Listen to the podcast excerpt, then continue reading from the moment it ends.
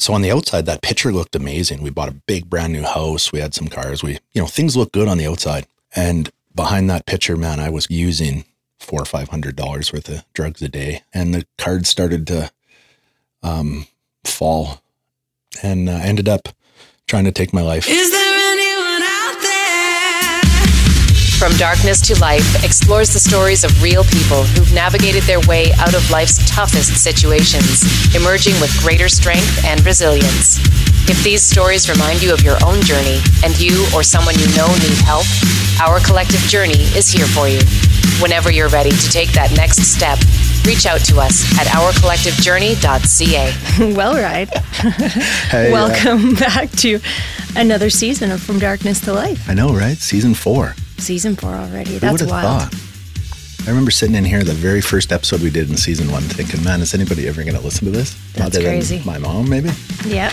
and now you know more people do. Turns out there's a couple tens of thousands of people. Hey, Dave, that listen to this. It's wild. Anyway, yeah, welcome back, season four, kicking off with a season opener episode like we usually do. Uh, Ryan here, and I have my cohort Amber, coworker slash buddy. Yeah. Here we Best are. Best friendship. here we are with season four, and uh, a lot of things have changed. A lot of things are the same, but uh, it's been quite a quite a few months since we released something. I think it was back in May of this year, April, when we put a pin in season three, and yeah. you know took the summer to regroup. And we had a lot going on in the background, a lot of uh, ups and downs, and a lot of program development, and a lot of staff coming and going and whatnot. But uh, here we are. It's been great. It has been, hasn't it? Looking back, it was. Yeah. I think always, you know, there, you're never going to face some adversity and some challenges without having a really good outcome. What do you think Totally. uh, has been like the most positive for you in the last little bit? Well, for the- things that we've changed or some What- growth. I think the last few months have really uh, tilted the scale towards these positive outcomes that we're having, and and that is, you know, the development of. I mean, the ongoing recovery coaching we're doing is paramount, and that's number one of what OCJ does. Right, is the recovery coach service helping people get into recovery, whatever that looks like for them. We support them and walk alongside them. That's been our foundation since day, you know, day one. Um, but I think the the development of resilience coaching and working within the schools in a different capacity with uh, with that new perspective on not just recovery. We noticed, you know, over the last year that a lot of the individuals that our coaches connect with in the schools, they're not dealing with full blown substance use disorder, right? So there was lots of conversations about what are we doing when this window of opportunity is open with youth to, you know, help them b- uh, build new tools, you know, gather some motivation and gather some new insight into their journeys so, so that they don't need a recovery coach in five or 10 years from now.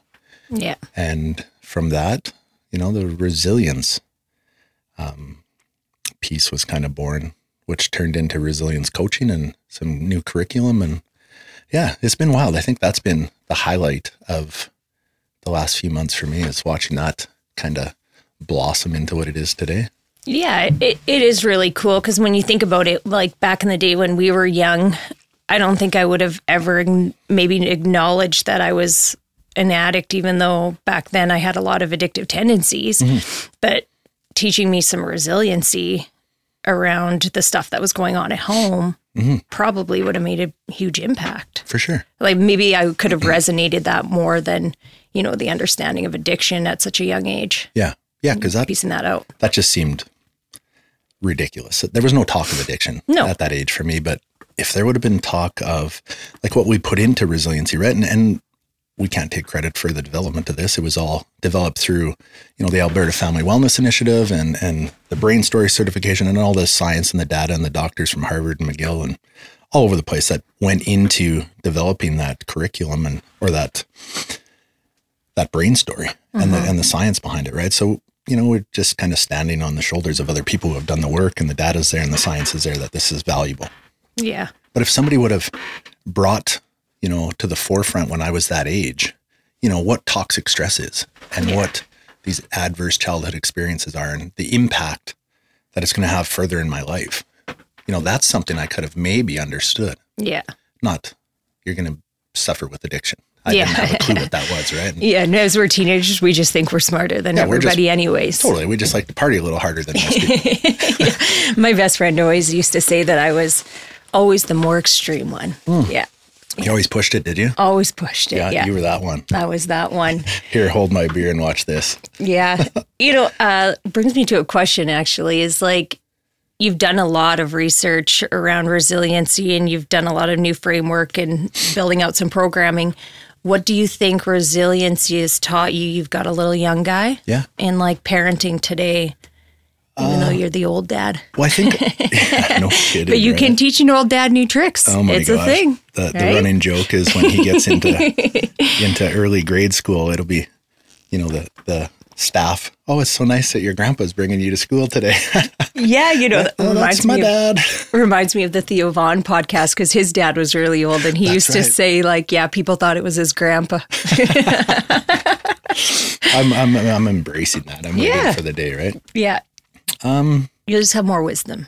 That's exactly right, and some more gray hair. What do you think you've learned as a parent Oh, yeah. now that you've educated yourself more on that resiliency piece and how do you think that that will shape your parenting in comparison to Well, I'm prior. I'm gonna take some terminal terminology right from the brain story and from the resilience scale masterclasses that I've taken and been a part of. Um, how resiliency you're not born with it, right? You build it, and and that was something you know a lot of people in the public, general public, have a misconception of what resilience is. You know, it, it is the ability to get knocked down and bounce back up, right? But it doesn't just happen, and you're not born with it. You can you can build these skills and it starts from a very young age. So like you said, I'm, I have a little t- two-year-old boy at home now, and I know how important um, the serve and return is with him, right? When he's sitting on the floor and playing with his toys and I can only understand half a dozen words in a sentence, right? It, it's Yeah. sitting there and he's serving the ball to me. It's like a tennis match and I got to return it to him, right? And it's just that interaction and it's helping develop his brain in healthy, healthy patterns, right? And, Yeah. and that, uh, uh, executive functioning. That's what's really developing in him. Whereas before, you know, and I've seen this lots in other parents, it's like, here's your, here's your screen time and go sit in the corner and just don't bug me. I'm busy. yeah. Right. And I just know for me as a parent nowadays, it's how important that is to interact with him at every opportunity I have.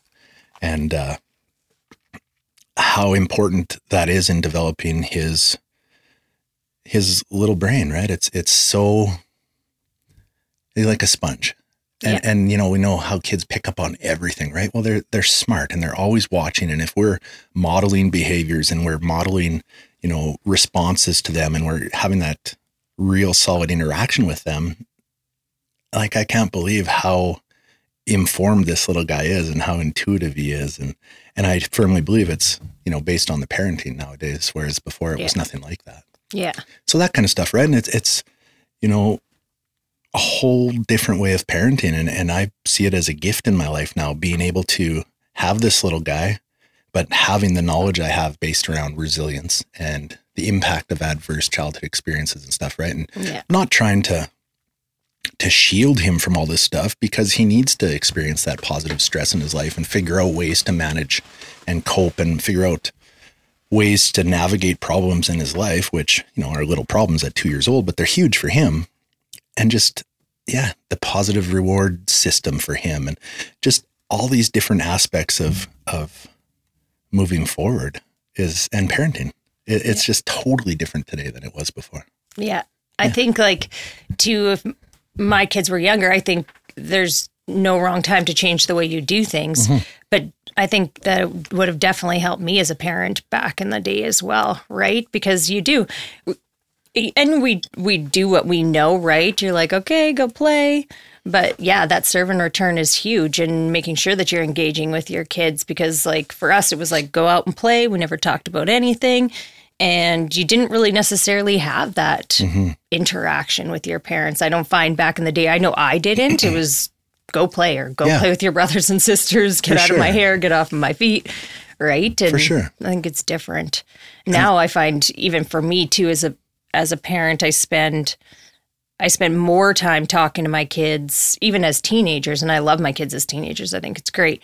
Um, just trying to get them to be more engaging and open and be willing to share and Yeah. communicate differently because I don't know that I gave them all that in their younger. So you got to pull it out of them now. Yeah. So yeah, it's been cool. Uh, Very yeah. interesting. It is interesting, right? And I think Yeah. you touched on a, a, a real valuable piece there is, you know, when, when my little guy is the age he is now, I have this opportunity to, to engage with him and work with him to help him develop his brain, right? And his skills and ability, which the more skills and ability he develops in a healthy coping, you know, a, a healthy um, pattern, and that becomes routine for him, you know, that's going to tip a lot of his outcomes to a positive Yeah. outcome, right? Whereas before, you know, it was like, go play, go figure this out on your own. And who knows what the outcome's going to look like, right? And hopefully you learn from it. If you don't, well, you're going to repeat the same mistakes over and over. And um, nowadays with him,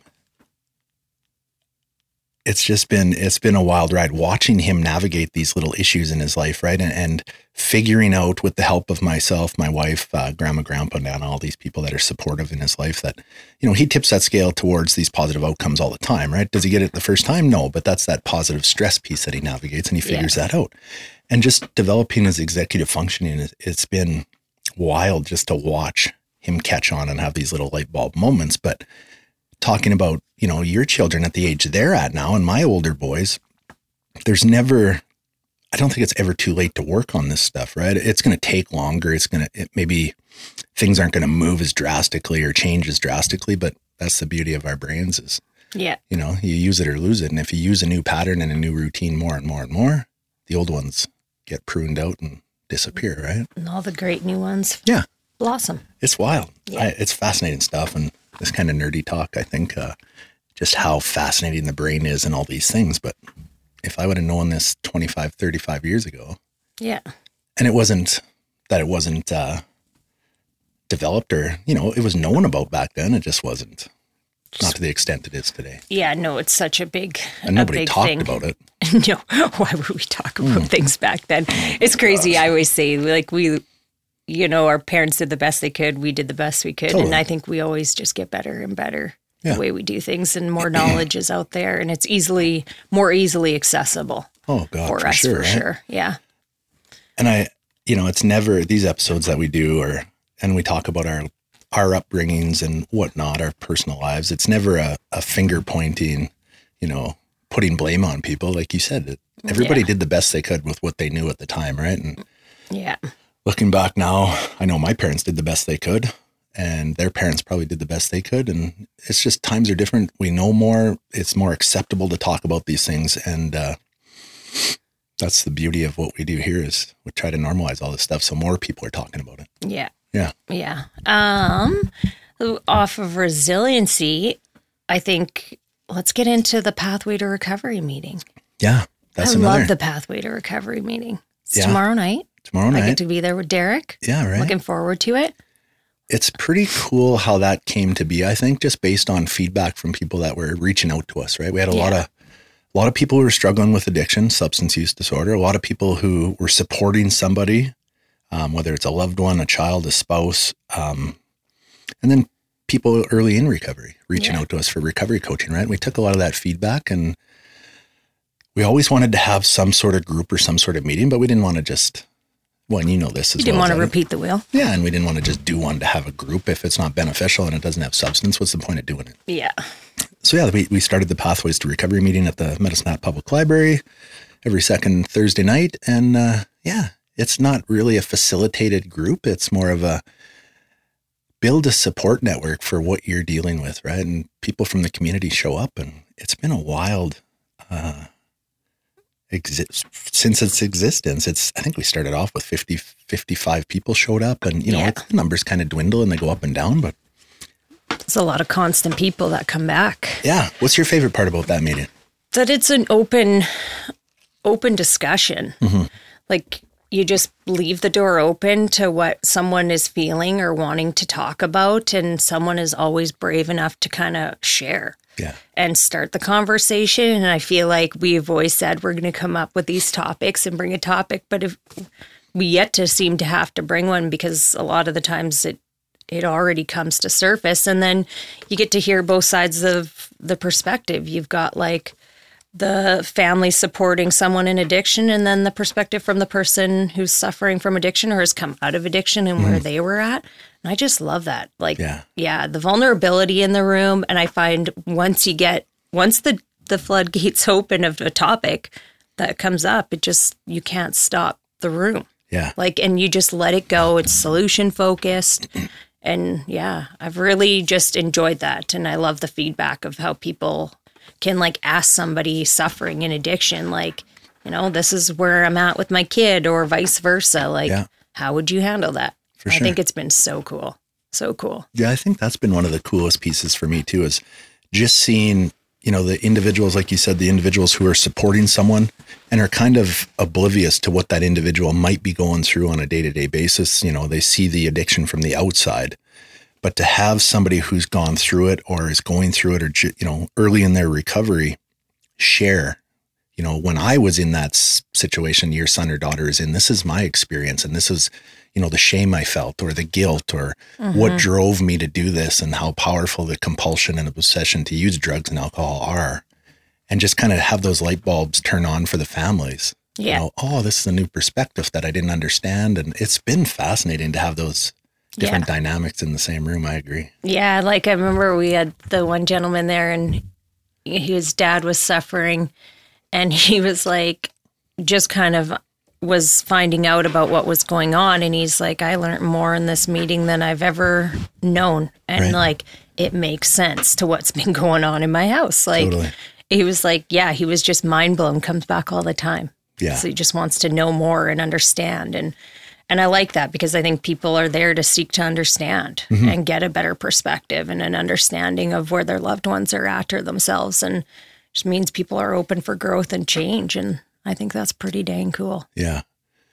Yeah, it's fascinating, right? And like you said early on when we were started discussing this, it's solution focused and you know, we're not going to provide solutions, but it's No. all discussion around bettering somebody's understanding, better, bettering somebody's perspective, bettering whatever that might look like in their life, you know, it's about moving forward, not about dwelling in the problem. It's about, you know, there's a lot of people struggling with this Yeah. and let's normalize it and let's talk about it as a group and let's let's figure this out together and it's going to be different for every person but that's what i love about bringing all these different people from the community together who are you know might be strangers to each other in everyday life but now they can see that you know i'm not the only family going through this Yeah. i don't have the only husband going through this or wife right there's a lot of people in this room who are struggling with the same thing. So it's about building you know a normalizing this showing people that you know you're not the only one. B it's okay to get support. And see the other really cool piece is now they have a, a means to connect to each other outside of that room if they so choose to.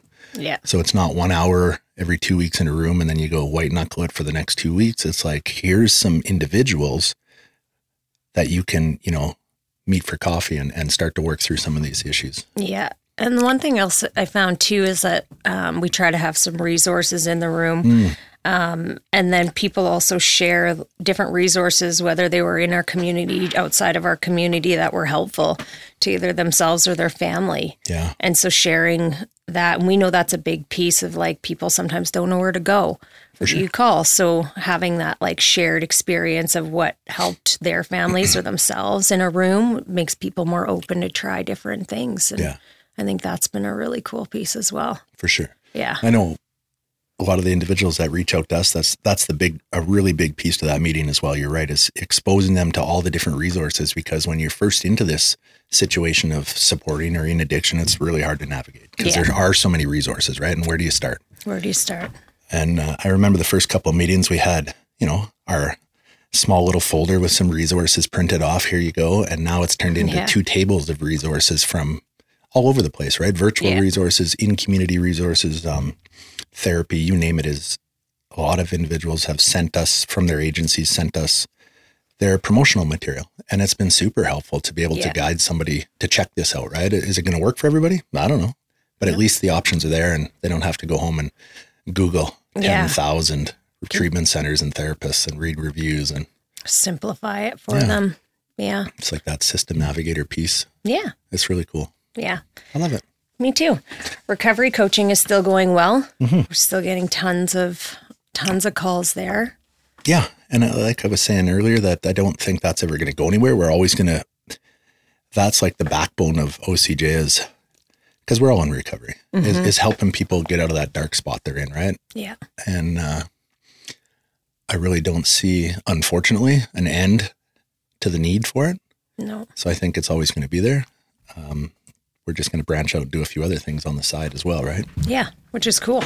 I like Rick- where we're going. Oh, me too. The direction is is pretty awesome. Yeah, I would say so Yeah. myself. What, else? uh, what else is going on this year for you? well, we started our Rise Up. Anybody who has been following OCJ or local to Southern Alberta um, knows, I'm sure, about the Rise Up Hot Air Balloon Festival. So, whew, if you don't know about it, I don't know. Check it out. It's on the internet. It's pictures are everywhere uh, on our website on riseupmh.ca. Our hot air balloon festival that's tied to OCJ and rising up out of uh, you know all the the mental health issues and addiction issues that go on in the communities and stuff. It's just this hope filled four day event where family community get together. It's free to the public. It's it's full of hot air balloons. I think we had I don't even know twenty five last year. There was, I think, there was quite a bit Yeah. more than there was the year before. It was awesome. Yeah. It was really awesome. Say we're planning that for the last weekend of May again in 2024 will be the third annual. Hoping to have the same number of balloons, if not more. And uh, we got a few new ideas in the mix, and just stay tuned for those. But yeah, Rise Up is on the horizon, and it's pretty amazing. I look forward to it. You know, the favorite part about last year is I was coaching at the gym in the morning and uh, the day after when we they did the flight there um, that nobody knew about. Yeah. And all the f- balloons went over Roy Wilson's school. And one of the teachers that was in the class, she said, those kids dropped their bags, like dropped their stuff. All the before kids, she said they were cheering with their arms like up in the air. She said the light on all of their faces was just like Oh my god. the goodness. best thing ever. She's like, it made my day. It made their whole day. She said, just like so thankful that it happened. And she was so pumped. That's the coolest story. There's so many stories in community that, you know, people send us feedback.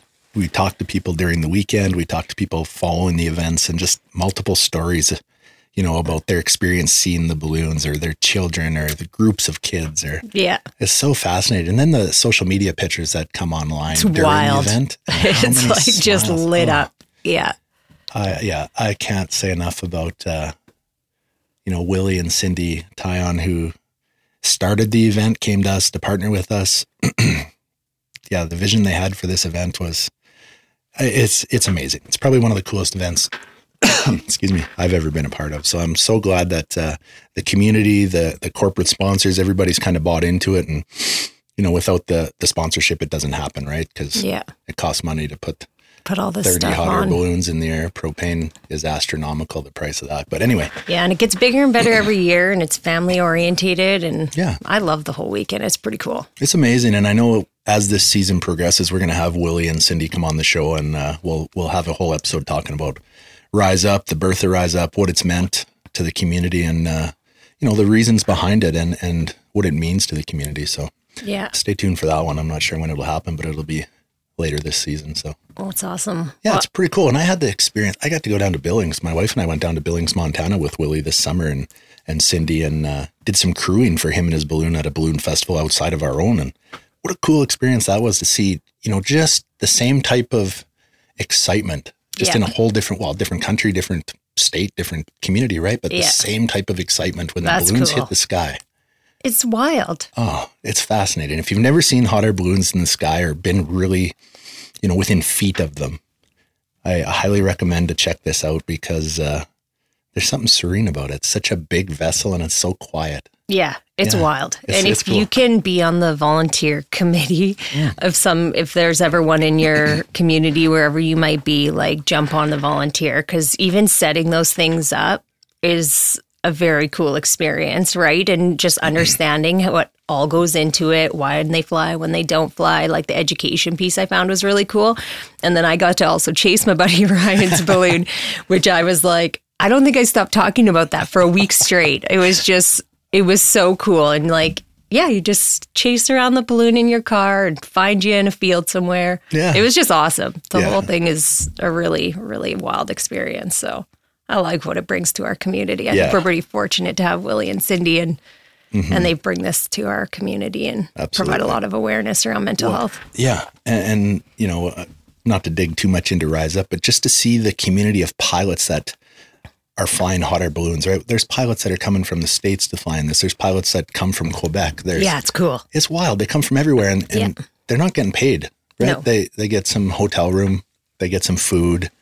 They just love to fly. Yeah. and they're driving two, three thousand miles, hauling their stuff with them Yeah. in a trailer to put their balloon in the sky over our community for four days, and then go home It's really awesome. or go to the next one and the next one. It's wild to see and let's talk to these pilots that are some of them are retired and this is what they do. They travel all over North America and do this. yeah.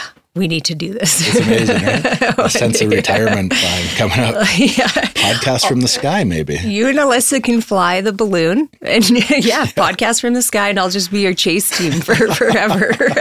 Yeah, it's pretty awesome. Yeah, I think uh, I think we've got a lot of really cool positivity at our collective journey. You know, I love everything we're doing. I love our team. Mm-hmm. I love the people who are still reaching out and all of our supporters and sponsors. It's been really awesome. Absolutely. Yeah, it's And been I a good year. When you when you share that right now, it reminds me of you know I, working with individuals one on one, and that you know they can't foresee life without drugs and alcohol, or their life getting better, or you know not just substance use, but whatever darkness you're in, right? They can't foresee what's life going to look like, and it's, it looks like this, right? We're in Yeah. recovery, and there's just some really cool, wild stuff happening lately for us at OCJ, and that's Yeah. all contingent and, and courtesy of our recoveries, right? We, Yeah. We're living a different quality of life and things get better. Yeah. It's funny. My therapist said to me this year, he said, Did you ever think that your past would get you a job? and I was like, No. Right? He said, Who would have thought being a recovered addict is a, a resume, right? like a good resume? Check. Check. Yeah. Like, huh, It very is cool. pretty cool. And it's an example that, you know, when you start taking some accountability, start making the, the choices to change your life, because nobody does it for us. You had to do it all yourself. I had to do it myself, right? There's Yeah. support around, Yeah. but you have to make those choices yourself. And when you start doing, we say this all the time, the next right thing for the right reasons, and you start, you start doing the work, life gets better. Yeah. And who knows what doors it opens, but it starts opening doors. And they're usually, the boogeyman isn't behind them anymore, right? Selling Yeah. a bag of cocaine. It's, Yeah. it- it's good doors you're opening. And, Yeah. and, uh, oh my gosh, life has got, we have a good friend, Stacy, who always says, you know, if I would have got, you know, what I wanted at the start of recovery, and that was the obsession, the compulsion to be removed from me, I would have sold myself so short because the gifts that have come since then, Yeah. based on um, the work that we do, personal work to, to stay in recovery and, and to better our recovery and our quality of life, the gifts just continuously keep coming. Yeah. We don't expect them. Nope. I'm not shocked by them anymore, right? I just know that if I keep doing the, right, thing, something cool will happen eventually, right? I don't know when. Yeah. Yeah. And it's not like seeking that instant gratification anymore, Mm-hmm. right? Because, like in addiction, we need that instant coping Yeah. mechanism, right? And I think even in recovery, everybody's always living in a, not in recovery, just in general. I think we always just want things to come For sure. quick and fast. Yeah, and I and I- think that recovery process helps you not necessarily always just need the so fast solution. Yeah. Good things come in time. Oh my gosh, it's so true, right? Yeah. Cool. Oh man. Yeah. And So- I look back, you know, in my journey, um, and it's easy to piece together those pieces now, right? Looking backwards, but in the moments, oh my gosh, there was some hard times, right? And hard days. And, but I look back now and, and I see that I needed to go through those, those lows in order to get to the other side of them, Yeah. learn some new skills, Yeah. learn some hard lessons, Yeah. um, inadvertently now I'm aware of how it helped me build resilience Yeah. And move on to the next challenge, right? And and Yeah. continuously doing that has got me to where I am today. And in the moment, you know, I always hear people say, "Well, what was the moment you realized that you were doing better, or what was the moment where this occurred for you?" Or mm-hmm. I'm like, I don't really know. Yeah. There, there isn't a like a red flag on my timeline that this is when this happened, but I look Yeah. back and I'm like, holy shit, it happened sometime back there. Yeah. In the slew of the chaos, Right. it all came to fruition.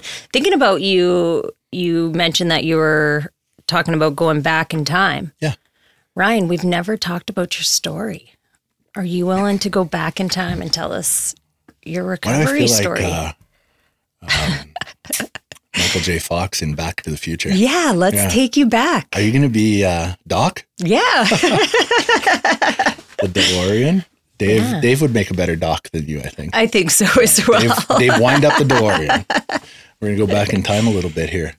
Yeah. Um, I'd love to know a little bit more. You know, you share parts of uh, of yourself and things that went on back in the day, and it's I always find it mind boggling because you are just like for me the most genuine, sincere, honest person, and I just can't picture you back back in the day. Oof. It's yeah. I- I it- think we all grow so much that you're like, wow, I would never picture you there. Yeah, But we all get there, man. Oh Everybody Oh gets gosh. there, right? And absolutely. And I think, yeah, I'll definitely share some. But, I'd love to know a little bit about, you know, you know, the depths of the places and the, the behaviors and the actions that my addiction brought out in me, you know, make it very believable, instantly believable when I'm sitting with somebody now and they start sharing a little bit about what, what's going on in their lives and nothing is um, unbelievable for me because I know where it took me. Yeah. And I'm like, where it took me, never in a million years did I ever think I'd be doing that stuff or Yeah. behaving that way. yeah, And suddenly I'm in the middle of it and I'm, holy shit, how'd I get here? Right. yeah. Yeah. It's been wild. So yeah. Um, yeah, let's wind the clock back, I guess. Uh, How do you think you got well, you know, there, into I, the start of the? I've had enough time now, coming up on nine years of uh, recovery, and It's amazing, by the way. thank you. I think everybody's recovery is amazing if you if you do the work and you you're better in your quality of life. I don't know what your recovery looks like, but I, I think it's amazing that you're doing the work, Yeah, Um, one day, nine years. It's all awesome. right? And you, we all get there one day at a time, which sounds cliche, but it's true, right? That's all we have. It's true. Finish today on a positive note, and Yeah, we start again tomorrow. Um, I look back now, and you know, there was a lot of a lot of childhood stuff. And like I said earlier, right, I'm not pointing fingers. My mom will be listening to this at some point. It has nothing to do with them personally. And you know, everybody was doing the best they could at what at the time. Um, I look back now and I see a lot of red flags. And in the time, everything was normalized as a youth. I didn't know any different, right? And and I know there's lots of parents and a lot of listeners out there that, you know, hopefully this resonates with some of them, or or they can have some light bulb moments. Because now that I'm an middle aged man and I look back at my childhood, there's red flags all over the place. But I didn't know any different. And the way I parented growing up was the way I was parented. And uh, yeah, I look back now and not real cool. yeah, But uh, you know, I, I played a lot of hockey as a youth. Um, most people in this part of the world do, and or most young men do, and a lot of young women now. But um, my dad had played hockey too, and and was fortunate enough to to get a scholarship. He played some hockey in the states, some Division One stuff, right? And then uh, I started playing hockey, and it was a passion of my dad's, and it was something I really enjoyed as a, as a young fella. But the bar was sure set high for me. I look back now, and and uh, yeah, that unattainable perfection all the time, right? I could score four goals in a game, and and all I'd get yelled at was the offside or the shitty pass I made, right? Not congratulations, you played awesome. yeah, Um, lots of these negative um, things in my life around that situation, and um, I excelled at hockey as a as a youth. Um, so I ended up moving up uh, a division and played with the older kids, and I know lots of kids who do that. And I just always didn't feel like I fit in. Um, and it wasn't until I found a group of kids that, you know, they were two years older than me or whatever it was, and but they were drinking in the car in the parking lot after games or after practice, and and I started drinking with them because drinking was normalized in my home. There there was alcohol all the time, and you know the parties on weekends and babysitters every night, all these types of things, right? I shouldn't say every night, but lots. And this was just normalized lifestyle in my house, and and uh, yeah, so I started drinking with these guys, and and for once I felt accepted. I felt that they accepted me in their little circle of of friends, and and it felt good to be accepted, right? Um, so that negative perspective continued on throughout, you know, my early teens, mid teens, twenties, thirties, forties. Um, I found that same group of people. I ended up moving, playing hockey in the States. I, I played some junior, I played some university, and, and I just found that same group of dudes on everywhere I went that drank like I did. Yeah. And they were they were always there. Yeah. You didn't have to look hard, right? Yeah.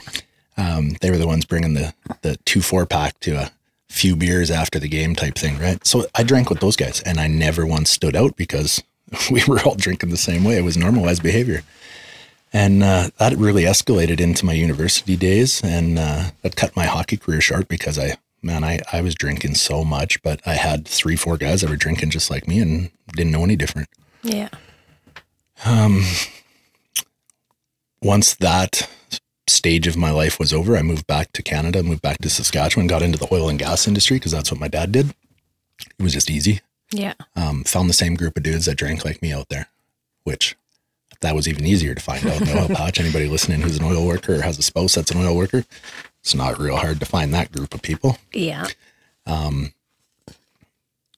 and yeah, you know, looking back now, I, I look at all the the lost opportunities to develop healthy coping mechanisms. Um, conversations weren't really had in my house around hardship or navigating hard times. Right? It was like suck it up and do your you do what you got to do to get through this. Right? We don't we don't share our problems. All those things that we hear about now.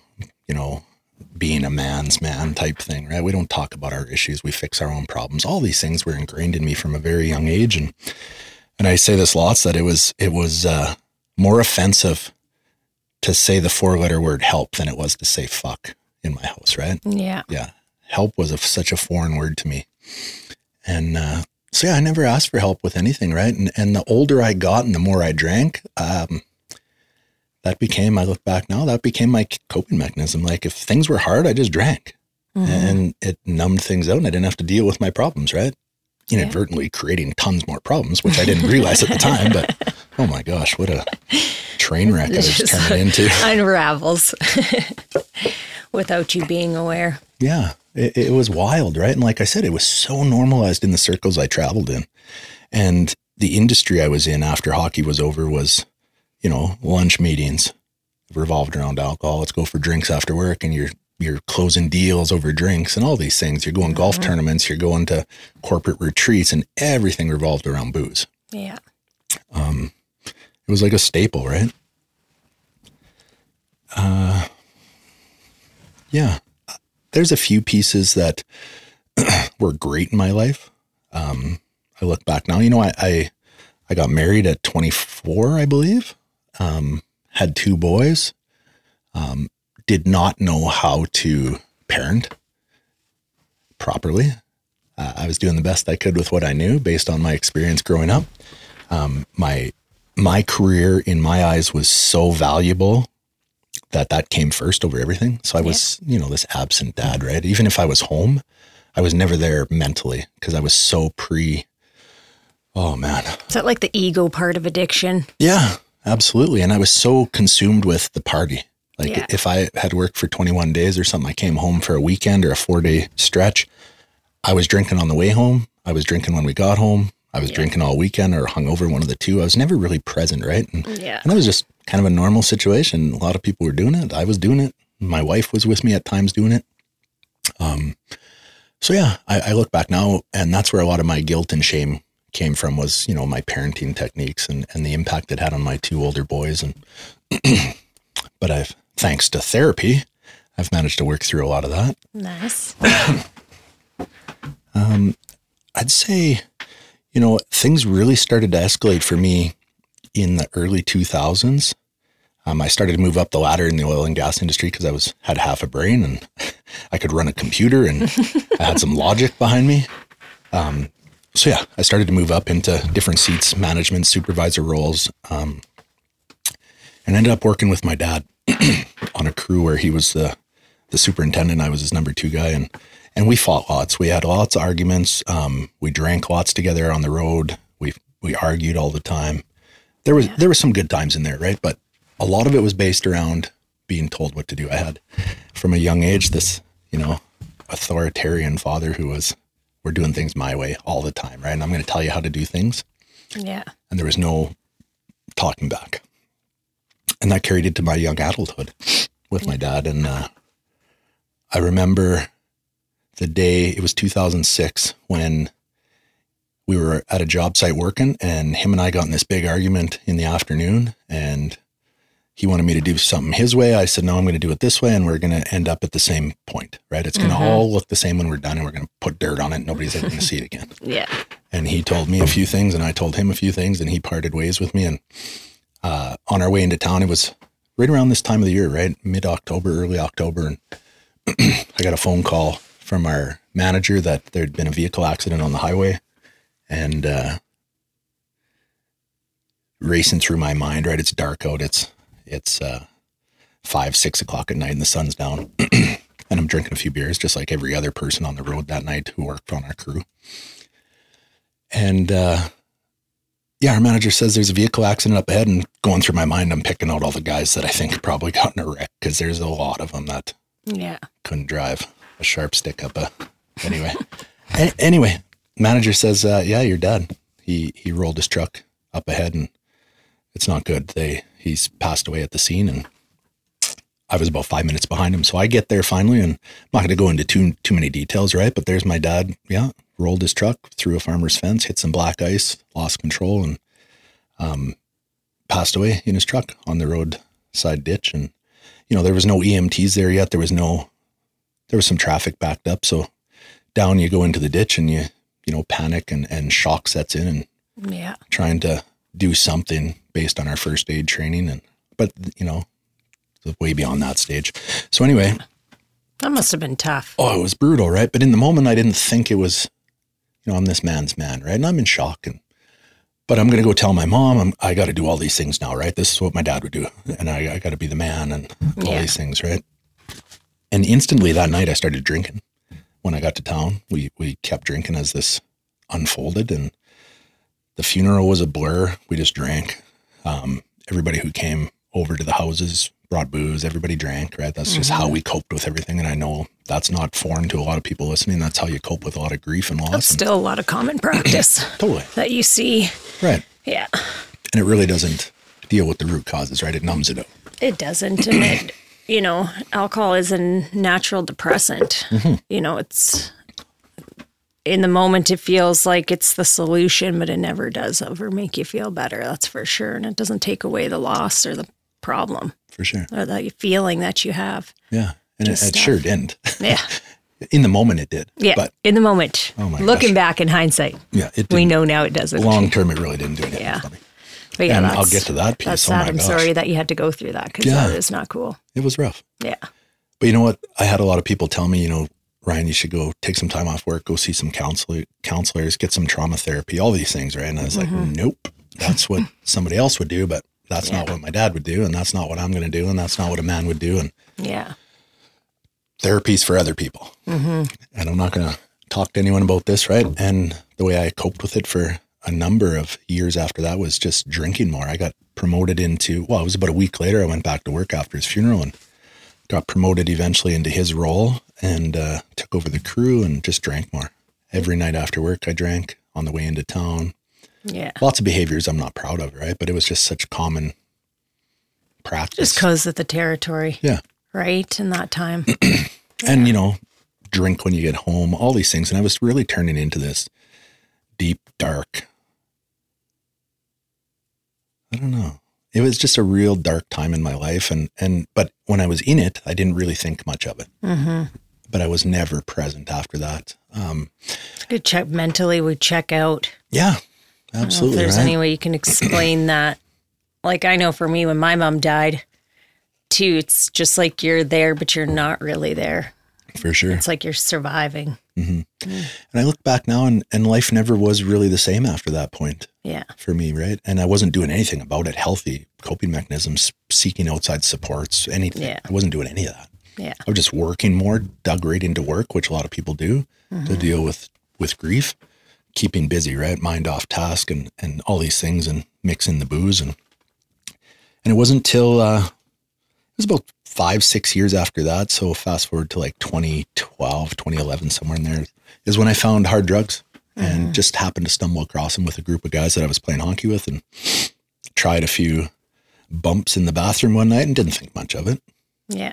And it was probably, this is the progression, progression of addiction for me, right? It was probably about three months before I saw it again Yeah. did a few more with the same guys, never thought much of it. And it really started to pick up speed after that. Then it was normalized. That was normalized in the circles I hung out with because they didn't have to hide it anymore. I was in this trusted group. So it was just always out on the table when I went over to watch football or whatever that looked like. Yeah. And I started using more frequently. And then that progressed to, you know, I used to throw money in so that they would share some with me or buy it. I would throw it into the pile so that they could get whatever they were getting and I would use some. And that turned into me finding my own dealer and buying my own, but not telling them. So I'd Yeah. use theirs and then use mine. Mine. And this, all- you know, all within the matter of 12 months, it progressed into, you know, a, a dependency on, on cocaine in my life. And did I ever think I would end up as a cocaine addict? Absolutely not. This, you know, I'm 30, I don't even know at that time, 35, 36 years old before I even saw cocaine. And within a year, I'm a full blown cocaine addict. Yeah. And, uh, you know, that 2013, I went to treatment the first time. Um, I'm going to leave out some of the gory details of my behavior and my, anybody who's been through it knows the debauchery that you get into, right? The sex, the gambling, the, you name it, was all part of addiction. It just comes with the territory. Oh my gosh, Yeah. that was such a piece of work. Man, we all got our our shameful moments in, in right? living in addiction for Oh sure. We you do things that you never think you would ever get to. No, That's the crazy part. it's so wild. It, it, it seems like such a foreign life to me. Like it wasn't Yeah. my life when I look back now. Yeah. And Yeah.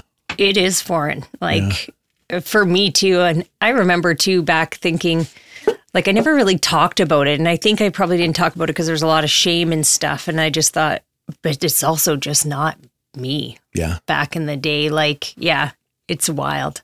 And you think about it and you talk about it. I know me and Trevor were gone on the weekend and we were talking about like even where I lived in Edmonton or like how I managed to stay warm or stay in places. And I was like, yeah, I haven't talked about this in a long time. It's wild to go back down that And I was path, like, right? I never even thought of this stuff for Yeah. so long, right? And you're like, man, that was wild, Totally. wild times. When I know early in recovery, you know, where it's kind of suggested not to talk about the the glory days and to glorify. A lot of people do glorify, you know, their stories and their behavior and oh, I used to use this much and all this stuff because they don't know any different. Right? No. They don't know what recovery looks like. That's all they have is that piece. Yeah. But as we get farther and farther removed from the days that we used to do that stuff, so now we're years away from it. You know, we sit and we talk about those stories, but it's not to glorify them. It's it's to shine light on the insanity of it and It's how we thought it insanity. was normal, Yeah. right? And this is the common practice today. Yeah. and I think when you come out, you're still running on a bit of a high ego too, right? And to you, that's normal. Oh my God. Now we're like, I wouldn't want to tell people that. You're Totally. like, I don't really want them to think of me like that. But you're like, it was there one time. Oh my gosh. Yeah. Absolutely it was. Yeah. It's crazy, crazy. Uh, so you go to treatment. Yeah. Where'd so- you go to treatment? I went to treatment at a, a facility, a private facility in Saskatchewan called uh, it's Prairie Sky Recovery now. Yeah. Um, west of Saskatoon, kind of up by Wilkie, Saskatchewan. Beautiful place, beautiful staff. Yeah. You know, I look back and I went there to take the heat off. I see that now. Excuse me. My employers kind of swept it under the rug, paid me my salary. You pay for treatment. Yeah. We're not going to let this out. Yeah. You go get yourself fixed up. I left treatment. Um, really didn't. I did the best I could with at the time, I guess, but I really still didn't think I had a problem. I could control this. um, went right back to work. Everything was the same, except now the drugs and the booze are supposed to be gone.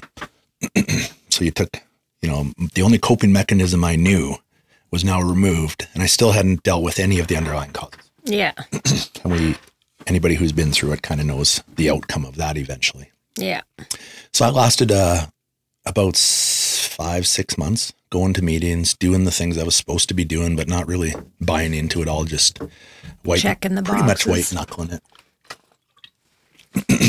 and I had a relapse on alcohol. And I never thought I had a problem with alcohol. Like I said, it was normalized, right? I just drank a little Yeah. more than other people. But so, yeah, I got back into the booze one night and uh, within a couple hours, I had an eight ball in my pocket and, and it was a runaway. Um, the next day, I got in so much heat from my from my wife and and anybody who knew.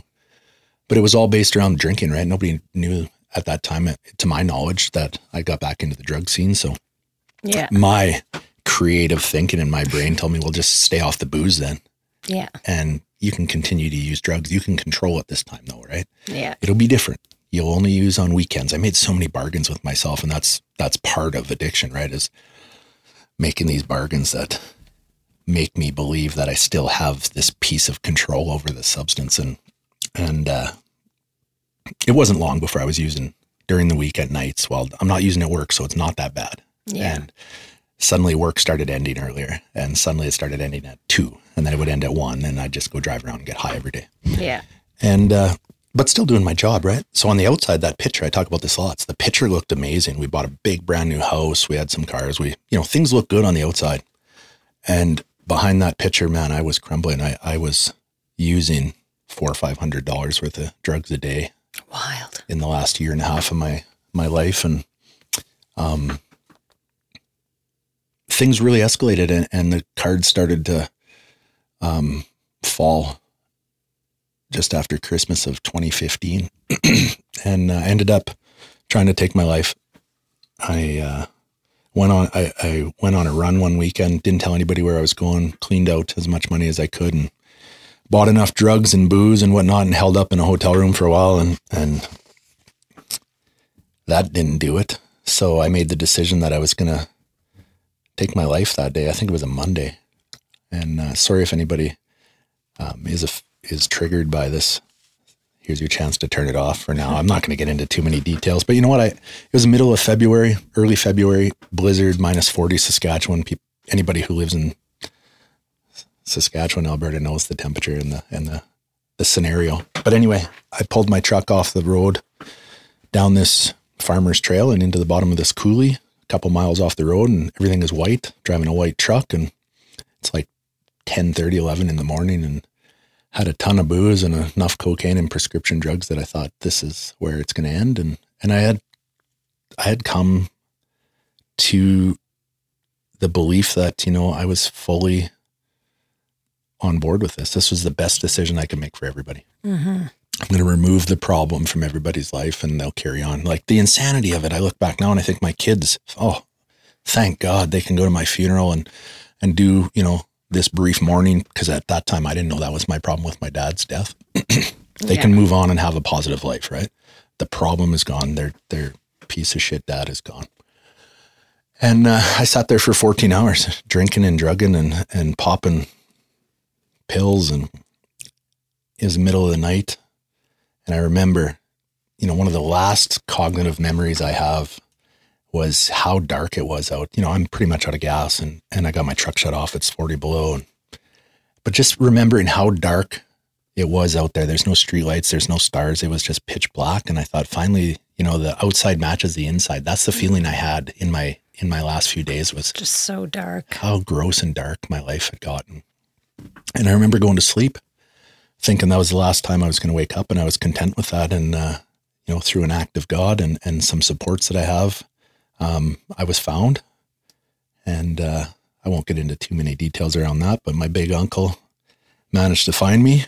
And this was two and a half hours away from home in the middle of a farmer's field. So there's some, some divine intervention that came around for him to be able to find me. But Wild. yeah. Anyway, off to the hospital, psych ward, ER, you name it, back through the whole system, and uh, still thinking I'm going to take my life because I do not want to face the consequences of my behavior. And um, everything's gone at this time, right? And this is where I firmly believe I needed this to happen in order for me to, you know, make the change, make the decisions. You know, I was separated, going to get divorced. The house was for sale. Career was gone. I'd spent all my money and everything on my addiction, and uh, I ended up back at treatment. I made a decision to go back to treatment with um, some help from some other people. And anyway, fast forward, long story short, um, what was different in treatment this time for me was was crossing paths with a counselor who had some lived experience because I was pretty good at bullshitting people and Yeah. and only letting people know what they I wanted them to see or hear. And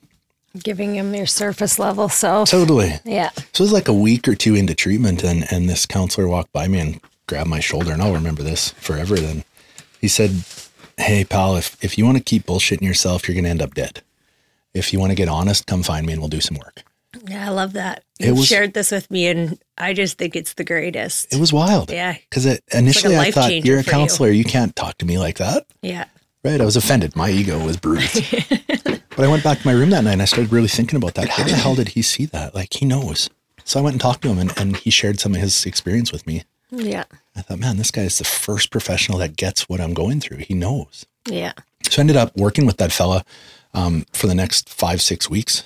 I think I spent seven weeks in treatment that time, and and I left. But the tips, the tricks, the knowledge that that fella shared with me, and the motivation he gave me to get up and start doing this. Yeah. Right? Nobody's going to fix me. There's no magic pill. Yeah. You got to fucking own your stuff, and you got to make amends. You got to make changes that lead to these amends, right? Uh, and it was wild to me, but the stuff that he shared with me actually worked. And I remember him telling me, um, I suggest you do everything. If you want to make these changes, you do everything you can that comes, you know, that gets suggested to you from somebody you trust in recovery for a whole year. Don't even ask why. Just do it. Try it. If you don't like it, move on to the next one, but keep trying something, right? Every day. And when you get to one year, if you're not happy with your life, drugs and alcohol are still going to be there. Go back out and get bombed. Who cares, right? You tried. It's up to you. Yeah. So I said, I can, I can buy into that. I'll give myself my word that I'm going to do this for a year. And I made it to a year and, uh, holy shit, things got really good. Things were getting good. right? Yeah. I cycled across Canada. Um, I won't get into that big story. I've talked about it before, but yeah, I, I did a bicycle trip across Canada. Three months into recovery, took the next three months, rode with a friend, went across Canada, raised awareness for addiction and recovery, and raised money for the treatment center. I get to the end of that, and I'm like, holy shit, I made it! I completed something, right? And this was pretty. Yeah. Still to this day, I look at a map of Canada and I think, no, That's crazy. that." it is crazy, right? But That's awesome. I enrolled in addictions counseling program at the Medicine Hat College, and I completed that. And, and it, like we were talking earlier, Amber, about how do the next right thing for the right reasons, right? And mm-hmm. it wasn't about ego, and it wasn't about me, right? I, yeah, I had completed these things, but that was the motivation, the snowball. Right. It, mm-hmm. it was one thing led to the next to the next. I can complete things. And up until then, I really hadn't completed much in my life. Right. I, I hadn't really completed my hockey career because of alcohol. I hadn't completed so many things in my life because of booze. Yeah. But here I am sober and I'm knocking things off this really cool bucket list. And, and yeah, life just continued to get good. I finished my college, uh, finished my practicums in Regina with the Saskatchewan Health Authority, and uh, ended up landing a job back here in Medicine Hat with Canadian Mental Health as an addictions counselor and a crisis worker. And a week after that, I met my future wife, and uh, yeah, Your whole life has all just come together. it's wild, right? Yeah. Yeah. And I look back to that moment. So February 11th, 2015 is is the first day in 40 years of my life that I didn't have a substance in me. That's the day that I chose to well, I shouldn't say I chose it that day. I had tubes and shit down my throat and Yeah. stuff stuck to my chest in the ER and I didn't choose to be there, but that's the first day that started this new journey. It's a turning point. It really is Yeah. and it, it's like a the day before that the night before that was the darkest day of my life but i look at it now like that was just the dark before the light came on Yeah. and this new way of living and and in the moment it was chaos looking back now a number of years later it's what i needed and i needed to face the consequences of my addiction i needed you know my wife at that time to kick me out and divorce me i needed to lose my job i needed to be bankrupt i needed to lose my house I needed my kids not to talk to me. Yeah. I needed to see how awful it could get if I kept going down that path. Because up until then, I really hadn't faced much. Yeah. And those were the moments I needed now. In the moment when they were happening, it was the end of my life. Like, what am I going to do now? I can't do anything else. I'm so tied to this life and this career I have in oil and gas. I can't do anything else. That's all I know. Yeah. And uh, nine years later, it's like, not true. Yeah. Right? When we are open minded and willing to try other things. And when I realized I don't know what's best for myself, I, I need others in my life and I need some help navigating this life because I don't know. Yeah. I was 40 years old and I didn't even know what values were. Like, I just knew what my dad liked and that's Yeah. what I liked. And I knew what he was against and I was against that too. Yeah. But I didn't know why. Isn't that crazy how we just follow those belief systems that are 100%. are taught to us Yeah, with no no internal thought of does that really mean much to me, totally. right? And do what we know. Yeah. And it was through all the, the, you know, the professionals we have on this show. I tried a lot of them, right? And it Yeah. was, you know, it was with great thanks. I give them a lot of the credit to opening my mind to these things like we just talked about, the values and belief systems. I didn't know anything about that, right? Yeah. But once I got into recovery and I started to really do this internal work Yeah. and and reflection into my life and understand that these weren't really my values and beliefs. These were instilled in me from a very young age by society, by my upbringing, by you know the genetics and epigenetics. We talk about that lots nowadays, but yeah. it was like a, a rebirth almost. Like now I get to start living because so I get to figure out what Ryan really likes. Who is Ryan? Yeah. And and I've had that question asked a couple times. Who is Ryan? And now I can answer it. Before I would have just told you who Ryan was, but it was really who my dad was. Yeah. Yeah. Yeah. Now you're your own individual self. That's pretty cool. It's been pretty wild, right? And yeah, the recovery journey is isn't a destination i find and i saw this I, i've shared this before right the journey itself for me is the destination like living in the journey because who knows where it's going to end up and i'm not looking that far down the road Yeah. And it's just like the destination is today. Let's figure this out today. And Yeah. then we'll figure it out tomorrow. Yeah, there's there's a lot of truth about not looking too far into the future because we can't predict it. Nobody's got the magic ball. No, Nobody has that crystal ball. Absolutely, Right? yeah. And you can't dwell on the past. no. So you might as well live in the present. Yeah. When when I started forward. doing that, Yeah. life started to get better.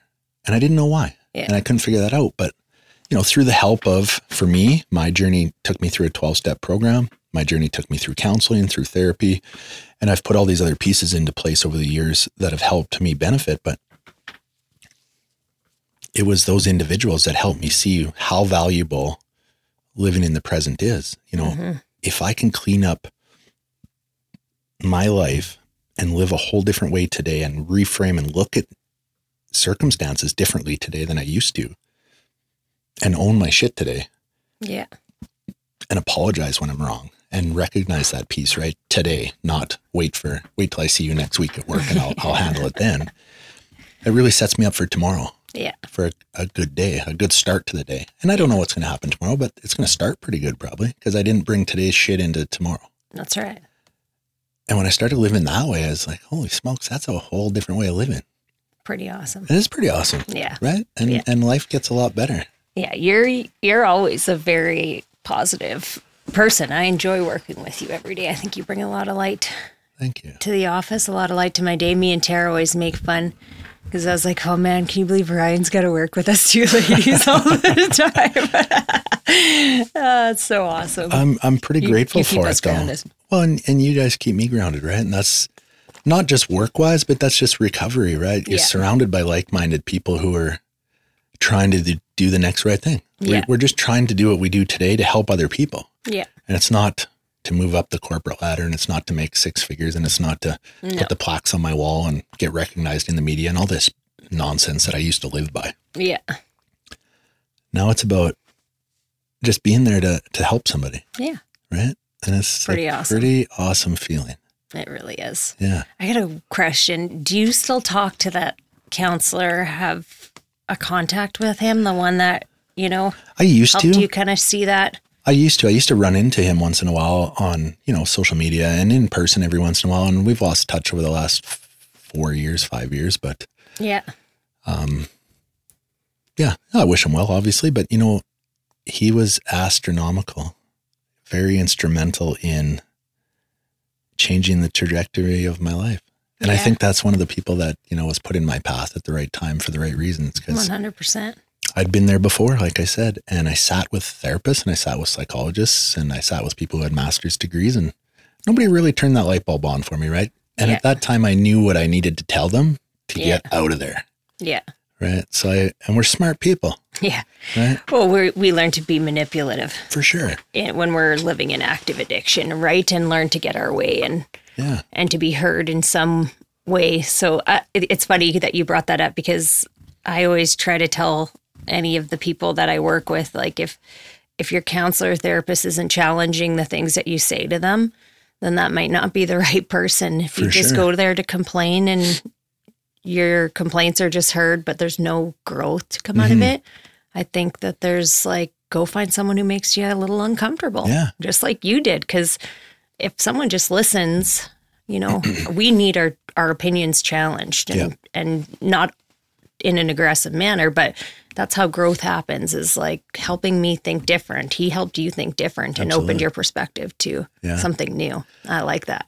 It's so true. And and that, you know, having the different psychologists and therapists on our show that we've had over the years, you know, that's the the real monumental piece I think that makes a good therapist is a little bit of challenge, right? You don't Yeah. need a yes man in your life. We've surrounded ourselves in addiction with yes people, Yeah. right? You're doing great. Yeah. Yeah. Just get me some more. Yeah. Right? we need that Yeah. challenge in our life. And and somebody told me early on and you have to get uncomfortable or comfortable being, Being uncomfortable. uncomfortable. Right. And I thought, no way. I don't like being uncomfortable. That's never going to happen. But sure enough, it does. Right. And, Yeah. and when you push through those challenges, whether it's with a therapist or everyday life, suddenly it's not that bad. And it wasn't that hard. We made it into something that's really difficult. But once you do it, Yeah. Mm, usually it's not that difficult. Yeah. We get past that fear of, of change or fear of the unknown and fear of whatever our fears are. For me, it was like low self worth and the fear of not being liked. And Yeah. once I pushed through that and I got to know who I was, and today I really don't care if you like me. Yeah. I'm not going to be an asshole about it, but I really don't care, right? Like Yeah. I'm going to be me. This is what I believe in.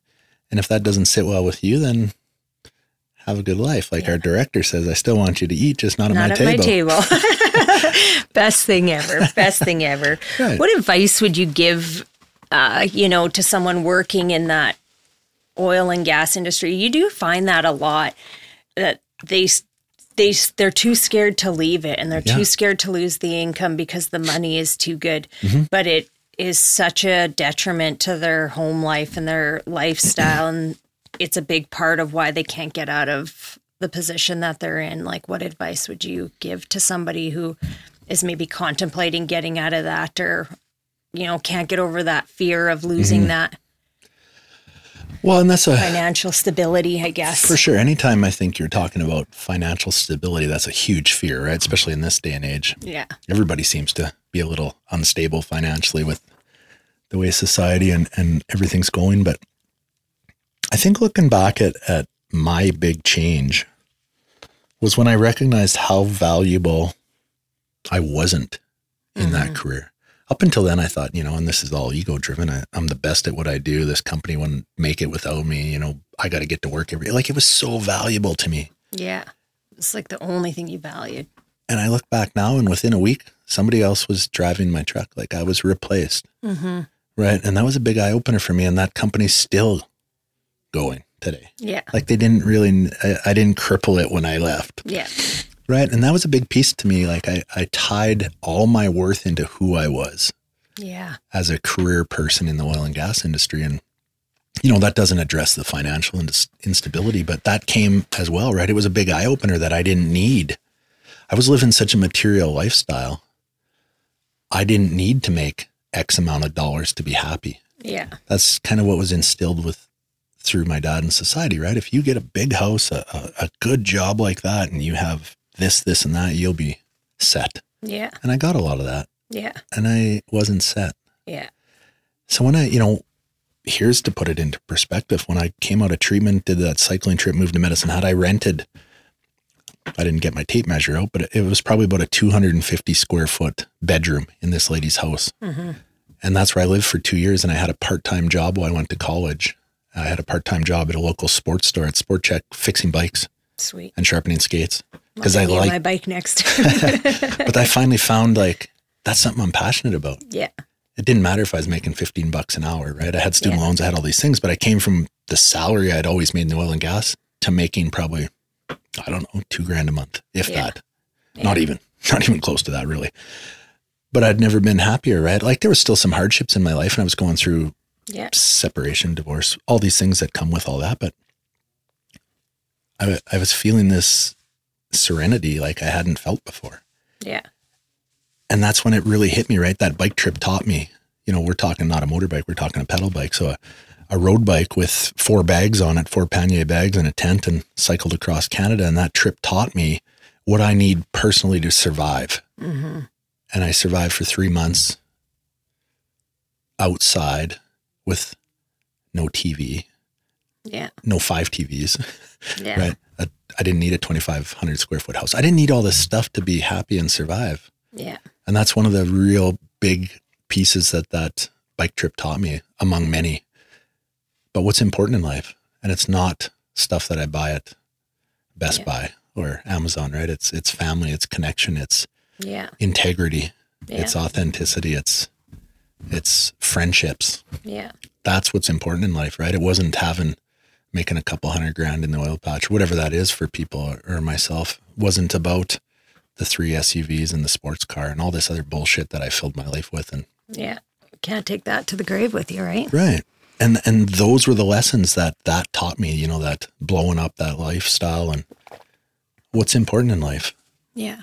and just how powerful the the human connection is and there's just so many life lessons I've learned. We could make five episodes, but um Yeah, we're we're crunching on time. So are. how about to finish this up? You tell me, give me a couple things that you do to sustain your recovery today, because we all know that putting the plug in the jug is and moving on from alcohol is not the solution, yeah. right? To ending that piece, and we know that it can creep up at any time. So, like, what helps you sustain your recovery? Oh, big question. I think always being humble Yeah. and grateful of where I'm at today and not thinking it, I, it's owed to me. It's it's a product of the work I've done, but I know how fast it can disappear if I stop moving forward with this work that I'm doing. Yeah, Um, Yeah, there's just so many tidbits and words of wisdom and, and practices I've done over the years that have been shared with me. Or, but I think one of them is always, you know, find, take that step towards change. Take that that leap of faith that there's something on the other side of that fear that's going to turn the light bulb on. That's going to better your quality of life. Um, and then start getting support yeah, you know once i got support and that doesn't mean a recovery coach per se but once i finally started to to put these support pieces in my recovery journey things got a lot easier i didn't have to do anything alone anymore yeah, and the existential crisis the the outside circumstances that got me into recovery have long been dealt with. Mm-hmm. So a lot of those supports aren't needed anymore and i don't utilize them anymore but i've always replaced them with something else. It's never you know i have six supports and i'm on year four. I don't need any supports and now it's just ryan navigating life again by himself. That's i know that that's a recipe for me going backwards real fast. Yeah, so it's like finding new pieces and new challenges and new things that are going to benefit me and help build resilience, like we always talk about, right? Yeah. It's it's about what am I doing today that's going to better my quality of life and and having that same kind of mindset. Doesn't matter if I'm on year one, year eight, year twenty. yeah, Trying to keep that same mindset, and then just not being an asshole. I like it. Just be kind, Yeah, right? It's I love the be kind word. yeah, You know, Russ always uh, says that to me, like, and I use it with my kids too. And like, I'm always, I always reframe it like, what you say to me is not kind. And I think there's a lot of value in that word of like, I don't know, that's a big one for me. it is. I like it. Yeah, and you don't hear it enough anymore. You don't. I hear it in my house all the time because I am fortunate and grateful enough to be married to one of the kindest human beings in my life Yes, she's that I've lovely. ever met. Yeah. So I hear it and I see that example all the time. But I use it with my daughter all the time. I've heard Like you the use choice, yeah. the choice of words are not kind. Yeah. You need to be kinder. Yeah. Oh I love that. Great finisher. I, I appreciate you sharing your story. Yeah. Mm, And I appreciate you. You're a great friend, you. and I think you're doing awesome things out in the community. Keep Well, it I- up. Thank you, and I appreciate you and you as well. Like we wouldn't be surrounded by people who aren't headed in the same direction and and like-minded people, right? So right. what you see, you own. That's right. that's who you are as well. And and you know the other individuals that work at OCJ and it's just been a real a real uh interesting journey at our collective journey. And, and I can't wait It's been a to- journey. yeah. Yeah. I can't wait to see where it goes in the future. But you know what? I agree. Good place to uh wrap this up. People have probably heard enough of me today I appreciate you taking time out of your busy schedule to come and sit with me so I'm not feeling lonely in here today I love it. It was nice to be back. I haven't been back here in a little while. So Um, totally it was a good time. Uh, one other new thing that we're doing this year is uh, Alana, who is our director of marketing. Um, she has created. We've broke out our Instagram page. We've broke out from darkness to life out of our OCJ page. So now we have a specific Instagram page for the podcast. So it's at FDTL podcast. So check that out. Like it. Um, anybody who's interested in leaving reviews, I know we need to have some. So please leave us re- some reviews on whatever streaming platform you're listening to uh, the show on. Um, yeah, I guess with that, season four is underway. It's a wrap. Yeah, stay tuned. Check this one out. Um, we got we got some amazing guests coming. People that uh, I'm very grateful have crossed our paths. So stay tuned and and uh, let us know if anybody out there needs some support. So with that, thanks, Amber. Thank you, Ryan. Yeah. Have a good one. Okay, cool. All right. From Darkness to Life is an Our Collective Journey podcast.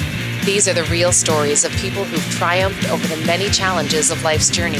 If you or a loved one needs support, please reach out to ourcollectivejourney.ca. Our commitment is to empower you to build resilience as you journey towards recovery. Consider showing your support by donating online at ourcollectivejourney.ca. Hosted by members of Our Collective Journey. Produced by Rob Pate. Engineered, edited, and directed by Dave Cruikshank. From Darkness to Life is a plugged in media network exclusive.